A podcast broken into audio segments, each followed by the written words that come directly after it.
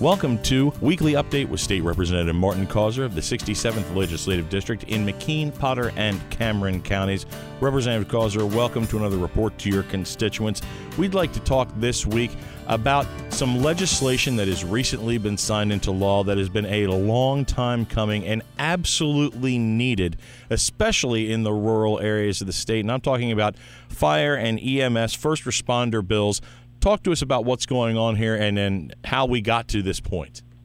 Well, supporting our emergency responders is a top priority of mine. And recently, we were able to pass a number of pieces of legislation to support first responders, and one being a bill that I sponsored to provide additional funding for EMS services across the Commonwealth and specifically in rural areas to assist with the issue of the high cost of emergency medical services training. So, this law will increase funding for the Emergency Medical Services Operating Fund, and I put language in the bill to require at least 30% of the funding to be used for training in underserved rural areas and the bill requires that no less than 10% of the funds be provided directly to EMS providers for purchasing equipment for ambulances. So, this is a bill that will help statewide, but will also uh, greatly benefit rural parts of, of the Commonwealth. And it's something that I've been working on for quite some time. In addition, we were able to get signed into law provisions that help fire and EMS agencies. Act 91 of 2020 provides for increased flexibility under the Fire and Emergency Medical Services Grant Program. Many fire departments and ambulance services across the Commonwealth in the past had to either use the grant funding that they got annually within the 12 months or they would just lose it. And, and under this provision, these emergency agencies could bank the, the funding for up to five years so they could accumulate the grants with the goal of making a large purchase at the end of that time period, all benefiting the departments.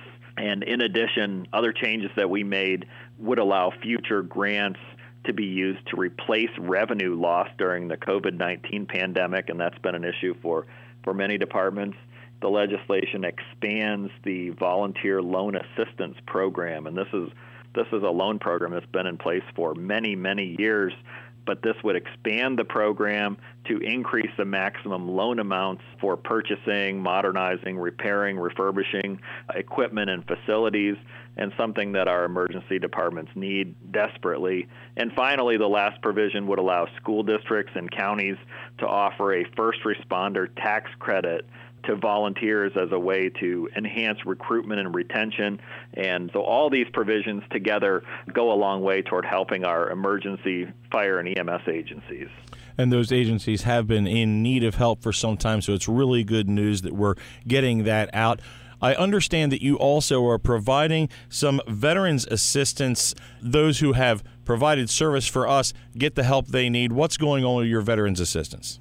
Well, my offices regularly host veterans assistance for uh, uh, veterans that are, are in need of any help with uh, any matters such as compensation, education, pension issues, health care. And so, an American Legion veteran service officer uh, regularly comes to my district offices. The, the service officer will be at my Bradford office on Wednesday, November 18th and we'll be at the Kane office on Wednesday, November 25th. So you can contact one of those two offices to make an appointment uh, with the Veteran Service Officer. And keep in mind, you can you can always contact the County Veterans Affairs Officer at the county courthouse in the county that you reside. And speaking of veterans, Veterans Day is almost upon us. Can you speak a little bit about that? Veterans Day is this Wednesday, November 11th, and while ceremonies may be limited due to the ongoing pandemic, our thanks and appreciation for the men and women who have served our country is as strong as ever. Uh, Veterans Day, originally known as Armistice Day, marked the one year anniversary of the end of World War I on the 11th hour of the 11th day of the 11th month and sought to honor the veterans of the World War, uh, the only one to have occurred at that time. And it's, it's just so important that we continue to honor and recognize and thank our veterans for all they've done for our country. Representative Causer, thank you for this informative report to your constituents and tune in for another weekly update with State Representative Martin Causer.